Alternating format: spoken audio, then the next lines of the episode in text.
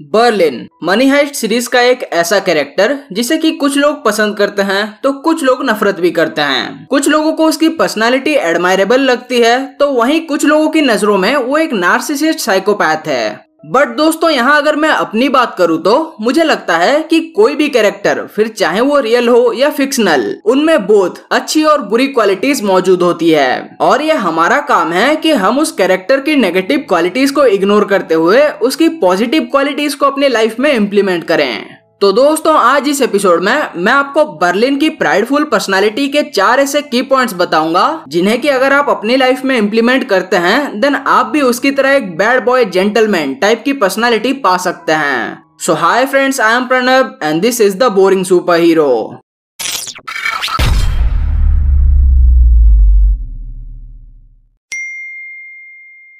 दोस्तों इस दुनिया में आप चाहे किसी भी कंट्री किसी भी शहर किसी भी गाँव में क्यों ना चले जाएँ, बट वहाँ के लोग जो आपके अंदर सबसे पहली चीज़ नोटिस करेंगे वो है आपकी आउटफिट यानी कि आपने कैसे कपड़े पहने हैं। और इवेंचुअली इसी के बेसिस पर वो आपको जज भी करेंगे। चाहे आप अंदर से कितने ही अच्छे और काइंड हार्टेड पर्सन क्यों ना हो बट अगर आपकी आउटफिट गंदी, बदबूदार और अनफिट है देन लोगों की नज़रों में आपका फ़र्स्ट इम्प्रेशन कभी भी अच्छा नहीं होगा। और इसका एक बहुत अच्छा एग्ज़ाम्पल आप बर्लिन के कैरेक्टर में देख सकते हैं। दोस्तों मनी हाइस्ट की पूरी सीरीज़ में जितने भी कैरेक्टर्स हैं आई कैन कॉन्फिडेंटली से कि उन सब में से बर्लिन की आउटफिट सबसे ज़्यादा एलिगेंट और एक्यूरेट है, क्योंकि उसके कपड़े उसकी पर्सनालिटी को प्रॉपरली डिफाइन करते हैं। लेट्स सी पूरी सीरीज़ के दौरान बर्लिन जब भी अपने उस रॉबरी वाले रेड जंप सूट के अंदर नहीं होता है, तब वो या तो एक थ्री पीस सूट या एक वेस्ट कोट पहने दिखता है, जो कि उसके अंदर की उस प्राइड उस कॉन्फिडेंस को और भी निखार कर लोगों के सामने प्रेजेंट करती है। अब जरा सोचिए कि अगर बर्लिन का कैरेक्टर अक्सर एक थ्री पीस सूट की जगह एक टी शर्ट और रिप जीन पहने दिखता देन क्या हम ऑडियंस उसे इतना ज़्यादा एडमायर करते जितना कि हम आज करते हैं? आई गेस नो दोस्तों, जब भी आप किसी शॉप में नए कपड़े खरीदने जाते हैं then always keep in mind कि आप कुछ ऐसा पिक करें जो कि आपकी पर्सनालिटी को और ज़्यादा निखारे, ना कि लोगों को आपके बारे में गलत इम्प्रेशन दे। और हाँ यहाँ इससे बिल्कुल फ़र्क नहीं पड़ता कि आप जो भी कपड़े पिक कर रहे हैं, वो सौ रुपए की है या दस हज़ार रुपए की।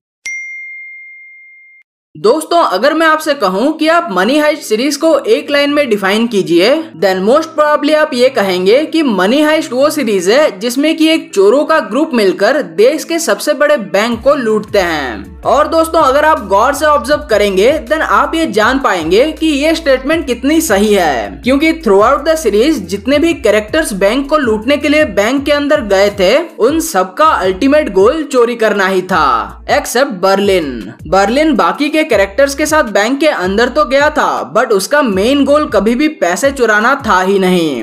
दोस्तों बर्लिन उस हाइस्ट उस चोरी का पार्ट बस इसलिए था क्योंकि चोरी का प्लान बनाना, पुलिस को चकमा देना, ये सब बर्लिन का जुनून था। He was passionate about it और इसलिए जब एंड में उसकी डेथ भी हुई, तब भी वो खुश था, क्योंकि उसने अपने जुनून को जी लिया था। दोस्तों, यहाँ मैं आपसे ये कहना चाहूँगा कि इस वक्त आप चाहे लाइफ के किसी भी फ़ेज़ में हो, आप पढ़ाई करते हो जॉब करते हो डजेंट मैटर बट आपको उस एक्टिविटी में खुद को पूरी तरह से डिजोल्व कर लेना है, उसे इंजॉय करना है। क्योंकि जब आप किसी काम को करते वक्त अंदर से खुशी महसूस करते हैं ना, तब आपके लिए सक्सेस या फेलियर कोई मायने नहीं रखते।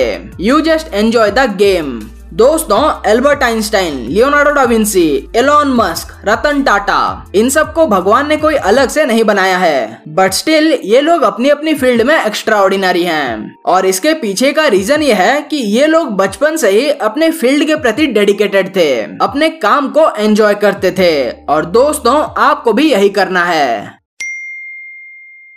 दोस्तों, मैं मानता हूँ कि बर्लिन के अंदर कई सारी नेगेटिव क्वालिटीज थी। कुछ लोग उसे नार्सिसिस्ट कहते हैं तो कुछ लोग उसे एक सेक्सिस्ट मानते हैं, और कुछ लोगों के हिसाब से वो एक मिसोजिनिस्ट है। बट फ्रेंड्स इन सारी नेगेटिव क्वालिटीज के बीच आपको एक बात तो माननी ही पड़ेगी कि मनी हाइस्ट की पूरी सीरीज़ में बर्लिन से अच्छा ऑन फ़ील्ड लीडर और कोई भी नहीं था। फिर चाहे वो टोक्यो हो नाइरोबी हो या पलेरमो नो वन और हाँ इनकेस अभी आप ये सोच रहे हो कि भाई लीडर तो प्रोफेसर था ना तो मैं आपको बता दूँ कि प्रोफेसर सर्गियो लीडर तो था बट वो ऑफ़ फ़ील्ड लीडर था। यानी कि वो जंग के मैदान पे डायरेक्टली मौजूद नहीं था।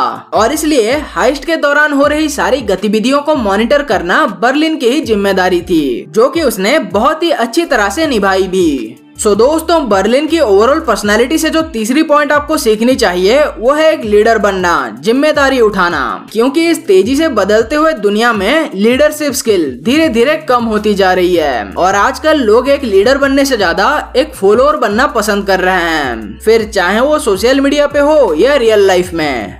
दोस्तों, किसी दूसरे का ऑर्डर मानना, अपनी गलतियों का ब्लेम किसी दूसरे के सर डाल देना, एक आम इंसान बनना, ये सब तो बहुत ही आसान है। कोई भी एरा गेरा इंसान इसे कर सकता है। बट एक लीडर बन के अपने और अपने पीछे खड़े लोगों की लाइफ को लीड करना, ये सबके बस की बात नहीं है। और फ्रेंड्स ये क्वालिटी आपको बर्लिन की पर्सनैलिटी से सीखनी ही चाहिए।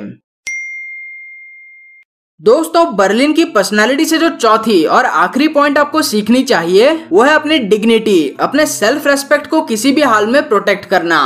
दोस्तों, बर्लिन मनी हाइस्ट सीरीज़ का एक ऐसा कैरेक्टर है, जिसे कि बाकी किसी भी कैरेक्टर के मुकाबले अपने आत्म सम्मान की बहुत ही ज़्यादा फ़िक्र है। और हाँ ये मैं नार्सिसिज्म के पॉइंट ऑफ़ व्यू से नहीं कह रहा, बल्कि ये मैं एक सेल्फ कॉन्फिडेंट इंसान की पर्सपेक्टिव से कह रहा हूँ। दोस्तों, अगर आपने मनी है सीरीज़ देखी है देन आपको याद होगा कि कैसे जो पुलिस है, वो बर्लिन या आंद्रेस दी फोनियोसा जो कि उसका रियल नेम है, उसे डिफेम करने की कोशिश करते हैं। एक डटी गेम खेलते हैं। जब वो बर्लिन से जुड़ी फेक न्यूज़ मीडिया के थ्रू स्प्रेड करने लगते हैं कि कैसे Berlin kidnapping and child abuse में इन्वॉल्व है। But the point to note here is कि जब बर्लिन को इस बात का पता चलता है कि कैसे पुलिस उसे डिफेम करने की कोशिश कर रही है और मीडिया उसके बारे में फेक न्यूज़ स्प्रेड कर रही है, तब बर्लिन बिना किसी झिझक के मीडिया के सामने आके अपने सेल्फ रेस्पेक्ट को प्रोटेक्ट करने के लिए तैयार हो जाता है। जबकि वो ये अच्छी तरह से जानता था कि इससे उनके मिशन पर बुरा असर पड़ सकता है।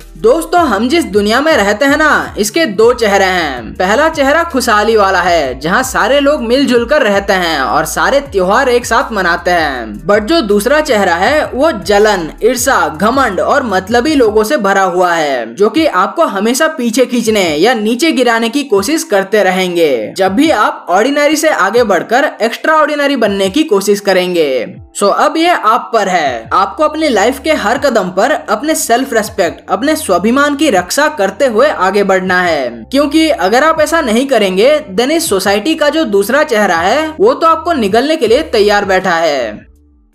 सो so, दोस्तों ये थे बर्लिन की पर्सनालिटी के चार ऐसे की पॉइंट्स जिन्हें कि अगर आप अपनी लाइफ में इम्प्लीमेंट करते हैं देन आप भी उसकी तरह एक बैड बॉय जेंटलमैन टाइप की पर्सनालिटी पा सकते हैं। तो अब मैं आपसे मिलता हूँ अगले एपिसोड में। एंड टिल देन एपिसोड को लाइक कीजिए चैनल को सब्सक्राइब कीजिए and be the boring superhero